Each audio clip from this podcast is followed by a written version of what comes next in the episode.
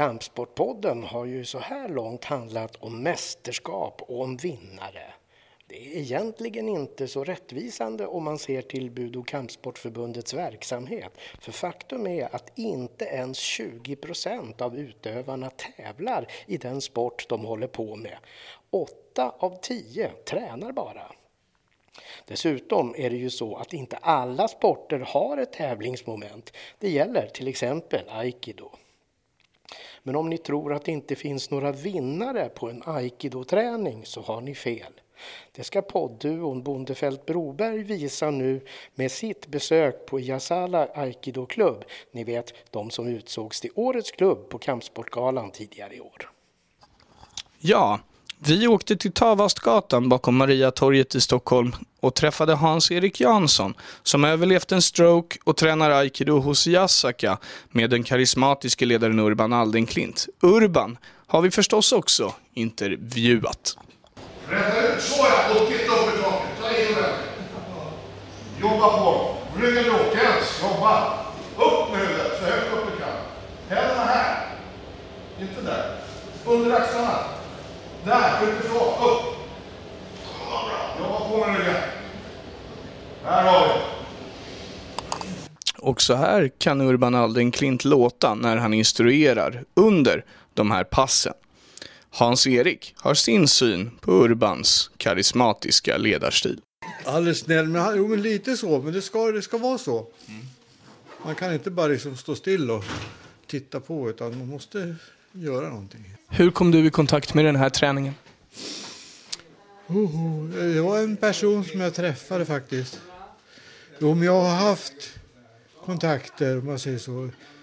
Jag har alltså tränat bra länge, fast inte gujeri. Då. Och så här, utan jag har tränat en annan sorts kampsport, om man säger så. Karate. Ja, det var ju gujeri. Men, men det här kommer jag, har jag, jag har råkat ut för olyckor alltså. Det är det som gör att det blir svårt. Alltså. Men nu håller det på att bli bra. Och det här verkar vara toppen. Du sa att det var ditt fjärde pass. Ja. Vad, vad, vad är det ni får göra på de här passen? Ja, Det är olika rörelser och olika grejer som... Ja, så, så kroppen passar på att komma rätt och så där så att det inte gör... Ja, så man inte går sönder. Det är det som känns. Det är bra. Hur känns det efter ett sånt här pass? Är du helt slut? Nej, inte än. Jo, men lite känner man ju faktiskt. Det- Jo, det känns. Ja, mm. Eh, Är det någonting du känner från nu på fyra, fjärde passet? Eh, Är det något du känner att du har utvecklat speciellt sen, sen första passet? Ja, från början, från början är det så att man... Aikido, jag har hållit på mycket med kampsport och sånt, men aikido, liksom, man, vad är det här? Ja. Men när det kommer in i kroppen och man ser vad häftiga grejer, vad bra det är för kroppen alltså. Det är skönt faktiskt, det har gått jättebra. Hur, hur är det att eh, ni verkar ha en väldigt bra sammanhållning i gruppen och ni, ni ser ut att ha roligt. Hur påverkar det att, att ha den gemenskapen omkring dig och träna tillsammans med andra? Ja, det är nog det som är toppen, alltså att det, viljan finns från alla liksom, att ta emot varandra var, sådär, och fixa och dona. Så ingen säger så, här, "Va, du får gå hem, utan nej. nej men det har varit jättebra här. Ja. Nej, vad är det du känner då eh, utifrån din olycka eh, som du har varit med om? Vad är det du känner efter de här fyra omgångarna, fyra passen i kroppen som börjar komma tillbaka kanske? Ja, jag har ju benet då som har... Det blir ju bättre och bättre, men rätt vad det är så när man går så här så börjar det komma tillbaka och så blir det bättre och bättre igen. då. Det blir inte sämre när jag tränar. Det känns inte så. Utan det är dagen efter när man reser på sig. Så, men så går det över. Alltså. Det verkar bli jättebra. Jag tror det här är perfekt. Du hade din fru med dig antar jag. Och eh, när passet var slut så kom hon och gav dig en liten kram och en liten puss på kinden. Var det segerkyssen det? Mm, ja, det är det. Ja, jodå. Jodå, det- hon har varit med om mycket om såna här grejer. Men, men eh, det här var jättebra. Jag, jag har ju alltså tränat guyuri, alltså karate då. Eh, det blir i alla fall eh, 15 år liksom förut. Men, men sen flyttade den träningen i Sollentuna gick den då. Så flyttade den och då, det, nej, flyttade jag också till Hässelby och så. så det blev lite skilda. Men det, det här är jättebra. Vad skulle du säga är det som är det bästa med de här träningarna då? Det är att kroppen får visa vad den, hur den ska gå, hur man ska göra. Det är ingen sån här som man lär sig, man slår inte och sånt. Det gör vi ju inte. Som i karaten då, då var det mer var det sånt också. Men det här är inget sånt och det är jättebra. Men det verkar som det, det är, man klarar sig. Mm. När man har tränat här mycket, då har man kropp. ja. Urban, det här är ju på något sätt också en slags eh, överlevnadsträning eh, som ni bedriver. Vi ska väl gå in på det lite mer med dig eh, sen. Men vad, vad är det du som ledare vill trycka på när det gäller de här passen? För det första att få människor som kanske har råkat ut för olyckor och som har svårt att använda kroppen att börja tycka om sin kropp igen. Många människor som har haft en stroke börjar hamna i ett avståndstagande från sin kropp därför att de tycker kroppen sviker. Det gäller att få dem att tycka om kroppen och älska sig själva helt enkelt. Och hitta glädjen i rörelsen. Även om det går lite krampaktigt i början kanske. Är Urban bra på att få dig att hitta glädje? Ja, han är jättebra. Man blir glad när man får se att han, han går med på det här. Liksom, att man, fast man snubblar till så kan man sluta med det om man gör på rätt sätt. Urban, ehm, du startade det här eh, initiativet för ganska länge sedan. Eh, kan du berätta vad det var som, som eh, drev dig till att eh, inleda den här satsningen? Eh, det var en av våra medlemmar som råkade ut för en stroke. Och eh, han eh, kom efter en tid och tyckte att kan vi inte göra någonting? Då i samarbete med Strokeföreningen här i Stockholm. Det var så vi började. Och jag använder samma metoder ungefär som när man tränar barn. Det är samma behov av rörelse, det är samma behov av eh, koordination, motorik. Eh, när det gäller barnen så hade vi haft Saxka barnsjukhuset enheter från dem nere här hos oss och tittat och som sagt att det här är jättebra. Eh, ni har vårt stöd, de skickade barn till oss. Och det här har växt, så jag var lite, jag visste att jag inte var helt ute och cyklade i det jag gjorde. Och sen eh, byggde vi vidare på det här då, anpassade lite grann till vuxna människor och deras sätt att vara. Eh, och eh, numera så har vi två dagar i veckan. Vi tar in ålderspensionärer, vi tar in strokare, människor som har med om olyckor. Eh, både Strokeföreningen här i Stockholm och eh, Hjärnkraft, en annan förening som hanterar människor som har haft eh, olika olyckor eller stroke och sånt. De skickar folk hit. Vi har haft eh, på Karolinska, folk därifrån som har tittat här. Jag har varit där och gjort, haft en dragning med dem och de skick, säger att vi får använda deras namn hur mycket som helst. Och de sprider gärna information om oss därför att de tycker att den träning vi gör är bra. Mm. För den här typen av människor. Mm. Hur, eh, hur, du som har följt eh, deltagare under, under en längre tid, hur upplever du progressionen eh, i deras utveckling i just ja, balans tänker jag på mycket eftersom att det är en stor eh, risk efter stroke. Alltså, om, när jag började med det här, när vi började med det här så hette det då att eh, efter ett halvårs rehabilitering så blir inte strokarna bättre. Nu vet man att så är inte fallet. Utan hjärnan hittar nya kontaktvägar till eh, de muskler och, och ligament som, som eh, är avstängda från huvudkontoret så att säga. Men det tar tid. Så att eh, vi har folk här som kan gå hjälpligt. Från att överhuvudtaget inte kunna resa sig upp. Vi har folk som kan ramla omkull, resa sig upp, ramla omkull, resa sig upp. Och då har de, innan dess hade de, har de ramlat så har de varit tvungna att hjälp för att komma upp. Men det kan ta flera år. Mm. Mm. Och det är den tidsaspekten man måste ha. Mm. Du nämnde tidigare att det är en, också en, en mental utmaning att att komma tillbaks från en, en stroke och eh, deala med den här eh, rehabiliteringen. Hur, eh, just den här mentala biten, eh, hur, hur, upplever du den hos, hos eh, speciellt nya som kommer hit första gången? Deras tankar och inställning och förhoppningar. Det är ju lite olika på olika människor naturligtvis. Eh, dels har du de här som eh, kanske varit oerhört aktiva. Framträdande människor med ledande positioner kanske på företag eller i organisationer. Eh, ganska rikt liv och så helt plötsligt över en, bildligt talat över kanske en natt, så raderas allting ut.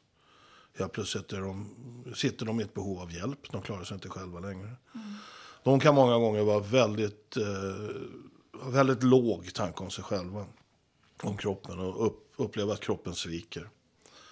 Eh, där gäller det att försöka få dem att hitta tillbaka till att det faktiskt går att komma tillbaka, även om det tar tid. Och att det går att hitta andra värderingar, annat synsätt. Man behöver inte vara att spela tennis varje söndag. Eh, men det går att göra andra saker som ändå är väldigt bra. Sen har vi de här som egentligen kanske aldrig har rört på sig innan heller.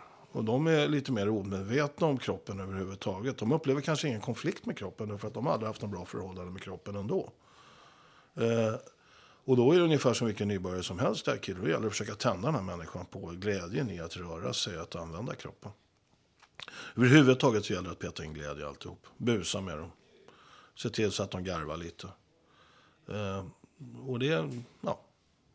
Ja, för det är något man märker eh, eh, väldigt tydligt under passen här, att, att det är en stor glädje och, och eh, gemenskap. Ehm, när man läser mycket om, om sjukvårdens, strokesjukvårdens rekommendationer så handlar det mycket om träning med en fysioterapeut och då ibland då liksom själva.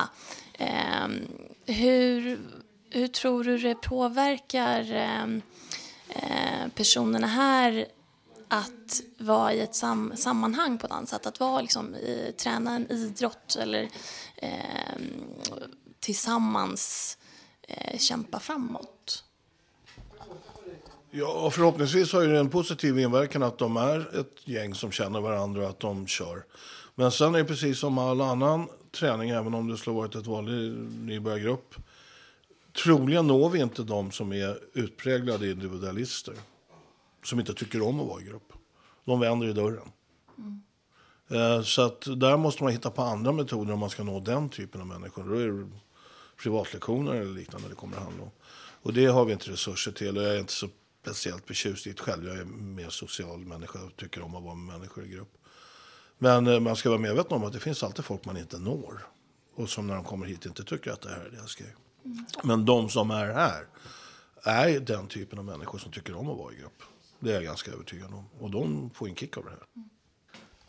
Hur har ni känt att ni har blivit bemötta ifrån samhällsinstanser, ifrån idrottsrörelsen, ifrån politiker och så vidare när, när ni nu har eh, hållit på med det här under så lång tid? Jag menar, det måste ju vara en, en, en, eh, en, en guldgruva för samhällsinstanser det här egentligen. När det gäller, när det gäller sjukvården, eh, terapin, terapeuterna där så har vi bara fått bra bemötande. De har eh, gjort vågen och tyckt att det är precis den här typen av träning ni ska hålla på med. Jag har varit noga med att ha haft både läkare och sjukgymnaster nere i olika omgångar. För att säkerställa att jag inte gör någonting som ställer till det alldeles för eländigt för dem. De här som är här. Eh, och, eh, så där, där har det varit väldigt bra bemötande. För idrottsrörelsen så har ju förbundet uppmärksammat oss och det har ju känts bra i artiklar. Vi fick ju en grej här med Bingolotto också för, ett antal, eh, för två år sedan. Vad var det för någonting? Ett inslag. Eh, lite mer njuggt när det gäller... Jag har ju mina grejer jag slåss med om, angående det här med lokalt aktivitetsstöd för pensionärer och sånt där. Inte bara barn, utan vi har en befolknings pyramid som är upp och ner numera i stort sett. Så anser jag att det är pensionärerna man ska få pengar för att hålla igång tillsammans med barnen. Eh, kontakter med övriga organisationer som PRO och SPF har inte fungerat något vidare. Eh, jag vet inte om det finns ett konkurrensförhållande men jag skulle vilja se ett samarbete där vi kan ha en win-win situation bägge två. Jag vill att, eh, kunna samarbeta med någon av de här eller bägge organisationerna. Kunna erbjuda rabatter till dem, deras medlemmar. Å andra sidan då kanske de uh, bjussar på informationsnät och sånt. Men uh, hittills har det där inte resulterat i någonting. Ni är ju inte längre här på Jasaka eh, ensamma om att bedriva sån här typ av, av träning, alltså för strokepatienter. Eh, har ni hjälpt till att sprida kunskapen vidare? Inte inte direkt här i Sverige. Utomlands har jag gjort det. Några stycken, bland annat i Ungern och ett annat ställe som har gått på lite dragningar hos mig. Eh, däremot så har vi en, en grupp för fun funktionsnedsatta kommitté i förbundet. Som åtminstone sist jag kollade där så var det jag, Mark Wall och eh, Pontus Johansson uppe från eh, Kalix eller vad han är numera. Han har ju själv CP-skada, sitter i rullstol och går hjälpligt till och från. Eh, han har ju hållit på med det här länge och vi har utbytt mycket erfarenheter och han är en eldsjäl som även jobbar akademiskt med, mot Luleå universitetet och mot ett universitet i Japan. Eh, han tror jag har spridit det här mer. Jag vet att Mark Wall gör ju olika grejer nere i Helsingborg till och från där han får folk att komma till sig. Och självklart så blir andra klubbledare intresserade om de har möjligheterna, hoppas jag. Och har lokalerna och resurser att ställa upp. Varför är det just aikido, tror du, som idrott som hjälper till med den här typen av träning? Det törs jag inte svara på. Men jag kan ju säga så här att eh, så mycket aikido är det ju inte. Ibland låter vi faktiskt pensionärerna och de som kan göra enklare självförsvars, eller aikido som ett självförsvar ungefär. Även om inte vi så egentligen vi tränar aikido. Men eh, för att göra en trygghetsfaktor för dem. Vi låter dem också ibland, eh, såg inte det idag, men eh, använda framförallt jo, vandringsstaven och göra olika kator med den. För det är bra hjärngymnastik och rörelsegymnastik i balans. Eh, om det är så att de rörelserna passar bra eller om en annan budart skulle, eller kampsport skulle ha bättre möjligheter, det, det får du nog fråga dem om. Jag, törs, kan inte svara. Jag kan bara bjussa på det jag har. Du, eh, avslutningsvis rundar av den här eh, stroke-delen. Vad är det bästa med att vara instruktör på de här passen? Det är väl det samma sak som att vara instruktör överallt. Det är när man ser människors framgång med framsteg. Jag menar, att få en människa som kommer in och som inte kan stå upp. Att se den människan resa sig från golvet själv och att gå ett par steg. Och sen trilla omkull på ett sätt så att de inte bryter armar och ben av sig. Skrattandes. Jag menar, hallå. Det är en kick. Som var instruktör då. Jasaka, där vi befinner oss idag, är ju en av eh, eh, Svenska Bud och kampsportsförbundets eh, största medlemsföreningar sett till antal medlemmar. Eh, Urban Aldenklint, ordföranden, har ju själv blivit årets ledare vid ett tillfälle på Kampsportsgalan. Jag tror att det var 2010, va? Och i våras blev Jasaka Aikido Klubb Årets klubb på Kampsportsgalan. Urban, vad tror du att den utmärkelsen beror på? Ja, det är egentligen... Det får ju ni svara på som delar ut priset. ska inte jag svara på. Eh, men jag kan ju säga att eh, det, betydelsen av det har ju... Det är, inte, det är inte fråga om att man får mer medlemmar, det tror jag inte på. Eh, marginellt i alla fall. Däremot så stärker det de interna banden i klubben. Det är en uppmärksamhet och en bekräftelse på att det är arbete alla gör i klubben. Det här är ju ett team som jobbar på 25 instruktörer. Plus en del annat folk som hjälper till med andra grejer. Och eh, det är det som då alla får en bekräftelse på att det vi håller på med är på rätt väg så att säga. Och det är väldigt, väldigt väsentligt. Ehm, då kan ju jag gå in på lite så som jag uppfattar Jassaka i alla fall. Och jag uppfattar ju Jassaka som en klubb som ligger i bräschen för just eh, ungdomar och involvera ungdomar i styrelsearbete. Jassaka ligger i bräschen för det som vi har varit och, och, och bevittnat idag, nämligen eh, träning för strokepatienter och även för pensionärer, eh, ordinära pensionärer. Och jag uppfattar också Jassaka som, nu har ju inte Aikido tävling, men hade man haft tävling så hade nog Yasaka eh, dragit hem ett x antal VM-guld. Urban, vad, vad, är det ni har byggt upp på den här klubben som är så speciellt och som är så eh, omtyckt? Jag ska svara på frågan lite annorlunda när du ställer Men eh, vi har målmedvetet försökt att vara så oberoende som möjligt från, eh, ja, ursäkta uttrycket, vaktmästare, eh, skitiga lokaler i handhallar, eh, griniga landlords. Eller vad som. Vi har försökt att stå på, helt på egna ben och att eh, kunna erbjuda ett så stort träningsutbud som möjligt. Och jag tror att en av anledningarna till att eh, vi har den position vi har är just att vi erbjuder träning flera pass om dagen, sju dagar i veckan. Och att vi har de resurserna. Det hade vi naturligtvis inte i början, utan det har vi gradvis bara ökat. Men vi har alltid haft det målet, att det är dit vi ska. Sju dagar i veckan, flera pass om dagen, olika grupper. Därför att eh, det är synd om de här som vill elitsatsa i andra klubbar, men där man kanske bara har tillgång till sin klubb två dagar i veckan eller så. Det är ett fantastiskt arbete de gör också. Det är nästan mer värt ett sånt arbete ibland än vi som är någon liten rikemansklubb så att säga. Med stora resurser och allt vad det är. Men jag tror att det är anledningen till att det går bra för oss. Att vi också får eh, så pass många medlemmar och även tjejer som kommer. För att får man många medlemmar då är det alltid tjejer som kommer också. En del av dem.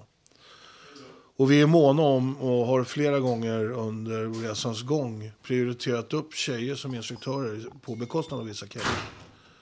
Som då har gått vidare, kanske startat andra klubbar eller så istället. Just därför att vi har varit måna om att försöka få eh, ledarfigurer av både tjej och kill.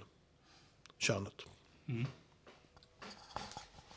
Om vi ska fokusera lite på dig Urban eh, och dina ledaregenskaper. Eh, det verkar vara en väldigt omtyckt eh, tränare och ledare här nu när vi har varit och tittat på ett pass. Eh, vad skulle du säga är de egenskaper hos dig som, som eh, du tror folk uppskattar här? Jag hoppas ju att det... Ska inte prata om sig själv, men jag hoppas väl på att eh, den kunskap jag har efter 40 års träning eh, speglas i det jag gör. Eh, jag har sjunde dan. Jag har en skiantitel från Hombo som inte är så vanligt att folk har. Det är flera. Vi har ju tre sjundedanar i klubben. Vi har två skihans från Hombo. Eh, det är väldigt få klubbar som är i närheten av det worldwide. Eh, så jag tror att den kompetensen vi utstrålar, jag kanske har ihop med de andra här, är ett vinnande koncept.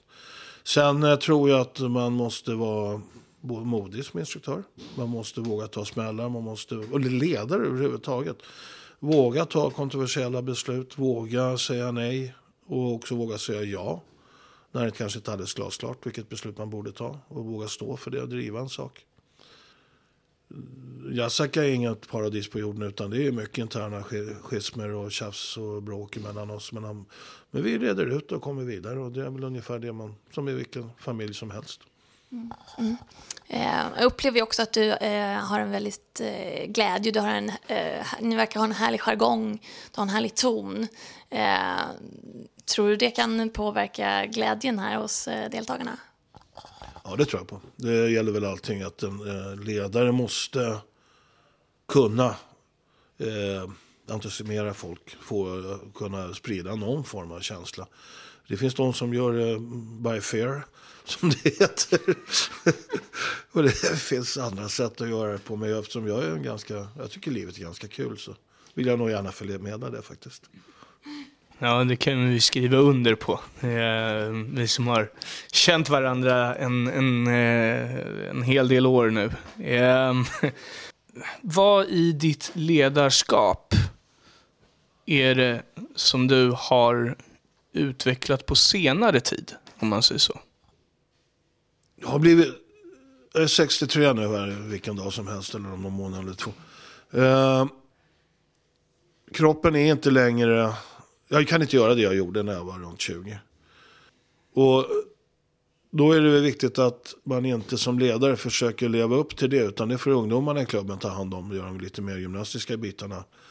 och att eh, utstråla den biten. Min bit blir ju att undan för undan visa att äldre människor faktiskt med, kan gå i bräschen. Att ta ledarskap fysiskt, träning. Eh, men att man då eh, måste fortfarande lyssna på sin kropp och låta det är väl det jag känner att jag arbetar konstant med. Att eh, låta kroppen bestämma över hur, vad jag ska göra. Och att inte låta min vilja, eh, nostal nostalgiskäl eller vad som helst börja göra saker och ting som gör våld på min kropp. Utan använda den kropp jag har i det skicket den är nu och försöka komma vidare. Du var inne på en väldigt intressant eh, del här, nämligen de äldre. Och idrotten överlag har ju tagit ett strategibeslut som kallas 2025, där idrott hela livet är en ganska stark del i det strategiarbetet. Du har ju eh, under, ja, så länge som jag har känt dig så har ju du predikat hårt för det här med träning för de äldre. Hur upplever du att idrotten hänger med där? Ja, vad de säger där uppe, ursäkta uttrycket, det låter lite sådär, men vad som bestäms på RF centralt och vad som sen verkligen händer ute i klubbarna, det kommer nog ta lite tid innan det där hänger ihop. Eh, jag gillar initiativet. Jag gillar att man börjar prata om det här. Jag gillar att även en del politiker börjar uppmärksamma hur det ser ut. I synnerhet tror jag att vi klubbledare som har egna lokaler måste hela tiden lägga krut på att försöka belägga lokalerna. Och dagtid så kan man väl ta företag då. Man kan ta företagsevenemang på eftermiddagen ibland. Det händer ibland att vi gör någon kick-off de har eller någonting. Men eh, om man ska ha mycket grupper dagtid så antingen är det skolklasser då. Om man kan få loss det. Det har vi fått via Idrottslyftet. Nu försvinner den formen här i Stockholm. Det ersätts med något annat. Vi vet inte riktigt vad. Eh, så att en sån här lokal, om den står tom 20 timmar eller 18 timmar om dygnet, det är dålig ekonomi. Det vet vilket företagare som helst. Eh, så även om vi inte är kommersiella på det sättet så måste vi fortfarande tänka så eftersom vi ska ut med pengarna på hyran. Och vilka är det då vi kan ta hit? Ja, det är pensionärer. Det är de som är lediga på dagarna. Så att eh, det är inte bara frågan om att man har ett guldhjärta som tickar för de äldre utan det är faktiskt ren och krass eh, eh, tankesätt på lång sikt att försöka belägga den här lokalen med så mycket aktivitet som helst för de människor som kan komma hit. Typ pensionärer. Och sen är, är det ju så också, kan jag tycka, att idrotten i mångt och mycket faktiskt glömmer bort pensionärer. Nu är vi i, inom eh, budo och kampsport förhållandevis duktiga på att ta hand om de äldre och få dem att träna ja, hela livet, som RF så fint uttrycker det. Och de idrotter som jag har hållit på med innan jag hamnade här har ju inte alls samma tankesätt från de äldre. Ehm, och alltså, kan, man, kan du känna, du som har stångats för den här frågan under en längre tid, kan du känna en viss frustration över att det har gått långsamt? Eh, ja, det kan jag väl göra. Men eh, jag kan väl säga så här att det får nog inte känna för stort för jag borde kunna slagits mer. Eh, verkligen lägga all energi på det och det har jag inte gjort. Det är mycket annat man ska lägga energin på också. Eh, men visst kan jag känna en viss frustration. Eh, och eh, hoppas verkligen att hjulen julen nu sakta trots allt börjar rulla. Eh, det finns vissa idrotter som faktiskt är bra på det här. Jag vet bland annat orientering. De har oftast olika åldersgrupper och old boys och så vidare. Eh, där, där, där, där slutar man inte därför att man slutar tävla på elitnivå utan man går vidare med old boys-träning eller seniorträning i olika grupper. Och så där. Väldigt mycket. Och det är stora familjeevenemang. Kommer man ner på en stor orienteringstävling, vilket jag har gjort när jag var yngre vid några tillfällen. Jag har inte hållit på med det själv. Men blev alltid imponerad av hur väl det var tankesättet kring det hela med familjer och allt. Det var en familjegrej att åka ner på. Eh, det kan man kanske inte alltid säga om fotbolls eller hockey eller handbollslag eller sådär. Där, där upphör ju oftast engagemanget i och med att ens tävlingsperiod går ut. Det, man kan bli ledare, tränare, knappast materialare. En elitkille går inte ner till materialare eh, normalt, eller elittjej. Det finns ett motstånd där. Eh, men eh, man kan bli sportchef, man kan bli sagt, tränare, ledare. Men det kan ju inte alla bli. Så att det stora flertalet försvinner ju. I Budon har vi ju, och, eh, jag kan nog bara uttala mig om Bud och inte om övriga kampsporter, men jag har en svag känsla av när jag hör folk prata att det är ungefär likadant även i de kampsporter som inte har japanskt ursprung. Att man går in med ett ganska långsiktigt perspektiv. Eh, några av de eh, sporter som nu går väldigt snabbt eh, framåt i förbundet har ju inte nått medelåldern än ens en gång. Det är först då man vet om man, vad piken blir och vad man har möjlighet till. Och, och, sen måste man kanske lägga om rodet för att få dem att stanna kvar. Den träningen vi gjorde på 70-talet i Aikino, det var en elitträning. Det var när folk spydde efter passen och på passen också mellan varven. Det var eh, Wichimore och Tomita som då härjade här i Sverige. Eh, var ju, byggde ju elit medvetet för att kunna få svenska Arkad att blomstra så vi kunde ta över själva vi som var med på den tiden. Så tränas det ju inte idag. Av olika orsaker. Dels så, så är ju en hierarkin uppbyggd. Eh, och dels är vi äldre. Det går inte att träna på det sättet. Det, det... Men det finns unga, de med yngre förmågan. Och jag uppmanar dem alltid att köra fysiskt. Mm. Det, alla åldrar har sin träningsform. Och det ska finnas utrymme för allihop i en bra klubb. Mm. Du sa svensk aikido blomstrar och då måste jag få ta en liten anekdot. Ehm, för två år sedan så var jag i Tokyo och träffade eh, Doshu på Hombudoyo och jag fick se en väldigt stor aikido-uppvisning i den här enorma budoarenan Nippon Budokan med plats för 17 000 åskådare och det var fullsatt. Doshu under vår intervju då påpekade att Sverige ligger väldigt långt fram i sin aikido. Urban, du är ju en av dem som ligger väldigt långt fram eh, med Shihan-status och med sjunde dan och så. Varför är svensk aikido så pass stark internationellt sett? Till att börja med så tror jag att, eh, utan att bli för politisk, så ska vi nog tacka det gamla folkrörelse-Sverige. Där, eh, åtminstone när jag började på 70-talet, så var det eh, bra stöd ekonomiskt till klubbar att kunna bedriva verksamhet. Det var enkelt att få ta på halvtider och så vidare. Mycket, mycket enklare än vad det är nu. Både för vuxen och barn och ungdomsverksamhet. Så att vi har, vi har, ska vi tacka den perioden då när man byggde upp att det fanns samhällets stöd. Det fanns pengar i samhället. Nu lever vi i tidevarv där det blir blivit mer kommersialiserat. Det finns inte samma pengar att hämta för idrottsrörelsen för att kunna göra framtidsinvesteringar och så vidare på det sätt som det fanns då. Eh, ja, människor utan arbete, de har inte råd att betala de avgifter som ska vara kanske och så vidare. Eh, men jag tror att vi, en av anledningarna var att vi var duktiga på att använda de här resurserna som fanns. Vi hade drivande ledare på gott och ont. Eh, två japaner här i Sverige. Eh, vi hade svenska ledare som jag såg upp till väldigt mycket som hade bred eh, en mycket varierad. Det fanns allt från eh, akademiker ner till riktigt, eh, jag höll på att säga trasproletariat, men människor som, som hade knappa resurser i arbetslivet och så vidare, men som ändå brann för det här och lyckades få med sig folk. Så jag tror att historiskt så har vi haft väldigt bra förspänt jämfört med många andra länder.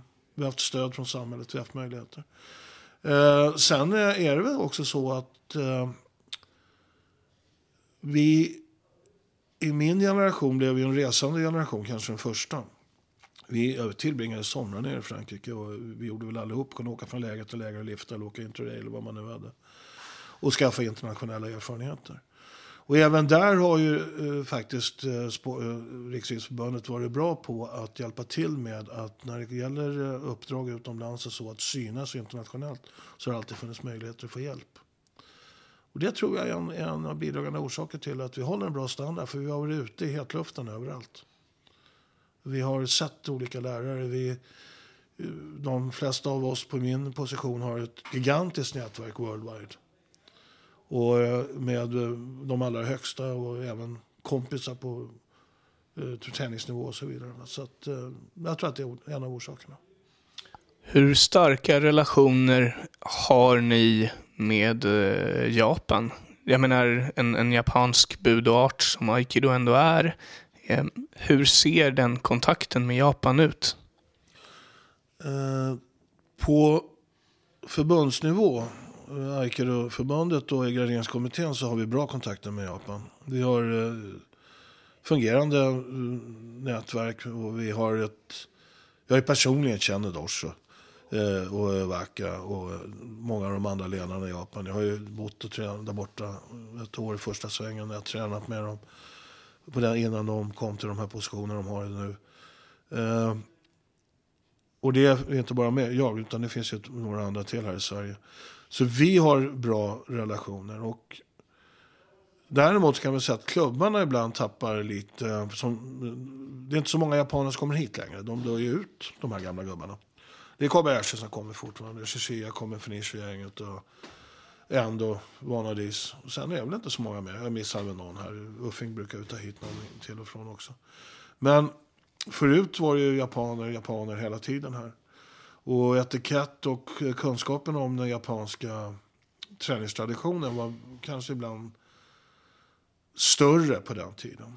Å andra sidan kan den vara lite väl strikt mellan varven. Så lite svenskt avslappnat, eh, lite svensk avslappnad demokrati mitt uppe i ordergivandet är nog inte helt fel. Så att, eh, vi har bra relationer med Japan. Eh, vi får dock passa oss att vi inte eh, tappar eh, kontakten, den djupare kontakten med just eh, vad är det egentligen vi håller på med. Så det inte bara blir en fysisk övning. För att då är det bara fysisk övning det handlar om, då är det nog eh, vilken sport som helst bra. Men om man verkligen vill göra något annat, då är det väldigt, väldigt bra. Därför att då kan du också bara titta bakom skalet. För någon som inte är jätteinsatt i aikido, vad skulle du säga är den stora skillnaden det japanska förhållningssättet och det som, som eh, används mycket i Sverige, just träningsmässigt? Den stora skillnaden är väl att Japan eh, kopierar eleverna. Eh, ungefär som barn gör. De ifrågasätter inte, de kopierar. Så visar läraren en teknik, då gör man den tekniken. Och man gör den utifrån sitt bästa. Eh, läraren förklarar inte så mycket, utan det är upp till en själv att tolka det man ser. I västerlandet på det sätt vi är så intellektualiserar vi gärna lite grann. Vi vill gärna ha en motivering till varför vi ska göra en viss sak. Eh, och det kan ofta bli så att man kör en tre, fyra gånger var och sen så stannar man till och så säger man, nej men vänta ett tag, du gör du sådär, för ska du inte göra sådär så blir det en diskussion om det. Bägge två formerna har sina värden. Men det japanska sättet är väldigt mycket mer bara acceptera, gör om man tänker sig att man jobbar med ungdomar så, så är det också så att man fostrar och danar dem lite grann oavsett om man vill eller inte. Man skapar värderingar. Det japanska sättet är ju lite farligt om ledaren är, dålig. Därför att det finns inget ifrågasättande. Det leder rätt till, eh, kanske inte till fascism, men, eh, ett, eh, ett okritiskt förhållningssätt till även dåliga saker det västerländska sättet försöker ju syna det och sålla bort det. Å andra sidan så är det trots allt så att på fem minuter så gör japanerna ungefär dubbelt så mycket fysisk övning som vi gör på mattan. Genom att inte hålla på och snacka utan bara göra. Rätt eller fel, jag vet inte. Jag försöker blanda. Jag försöker få dem att jobba ibland och så ibland går jag in och tar detaljer och får folk pladdra lite och göra. Jag tror någon mix. Det blir väl alltid bra. Det är väl lagom. Mm. Jag ska ta och runda av det här bara, men jag vill gärna ha en liten futuristisk känsla av det här också. Var va, va hamnar vi någonstans med svenska aikido, tror du? Inom nära stående framtid? kommer ju komma en inom, ja, nära, vad är nära då, men de närmsta åren är det ingenting som kommer att hända tror jag, av större vikt och värde. Men eh, vi kommer ju onekligen till ett läge där folk som är i min ålder och något till eh, kommer att få eh, lägga hackan på hyllan. Eh, nästa generation eller kanske nästnästa generation kommer att ta över. Och de människorna är naturligtvis fostrade i ett annat samhälle än vad vi är. hur det kommer att påverka, det vet jag inte. Jag, jag vet faktiskt inte det. Men jag hoppas ju att kontakten med Japan kvar finns så att vi har kvar någon form av, av tradition från eh, eh, eller från Aikikai. Men eh, det vet man inte. All annan idrott som eh, är ju så att ju längre det kommer från de som initierade det, ju mer lösare blir det i fogarna, ju mer uppluckrat blir det. Om man tittar på karaten så finns det hur många stilar som helst. Och ju längre bort man kommer i tids, från när det introduceras en gång i tiden, ju fler stilar dyker upp. Och ibland är det tveksamt om man ska kalla det karate eller inte, men bara som ett exempel. Eh, och det är nog en, en utveckling som mycket väl skulle kunna hända med aikidon också. Vad jag inte kan säga skulle komma det är väl tävlingar, men även det kanske förr eller senare någon hittar på. Det finns ju ett tävlingssystem som en liten grupp kör ju borta i Japan och i England. Men eh, jag hoppas att vi slipper det, för att jag, då tror jag att då kan vi lika bra börja träna vad som helst. Slutligen då. Ehm, um, Yasaka. Om, säg tio år. Var kommer Yasaka befinna sig då? Hoppas du. Jag vet inte. Jag har ju sagt till dem att jag ska bli 137 år gammal. Så att eh, de har ju, får ju nog ta slut med mig ett tag till. Nej, allvarligt talat. Det vet man inte. Det, det, just nu så har vi säkrat ett femårskontrakt i lokalerna här. Skulle vi bli tvungna att byta lokaler så är det ju, då vet vi ingenting vad som händer. Det, det finns sådana saker som vi inte kan påverka. Eh, samhällsutveckling, allting. Men jag hoppas att vi tuffar på att eh, vi fortsätter att satsa på nya ungdomar som kommer in. Vi har ju fått ett enormt stöd av Idrottslyftet från förbundet. Kunna satsa på tonåringar här nu i ja, tio års tid. Eller vad det är. Och det har ju varit ett jättegrej. De här ungdomarna de undervisar nu utomlands, de undervisar här, de sitter i styrelsen, de gör jobb till och från på förbundsnivå, eh, olika bitar och så vidare. Jag hoppas att det arbetet fortsätter. Och passen som vi har sett idag, de fortsätter också? Ja, fasiken. Det är ju det är många instruktörer som behöver pensionärsträning snart. Så det är klart att det är för vår egen skull så måste vi ju det.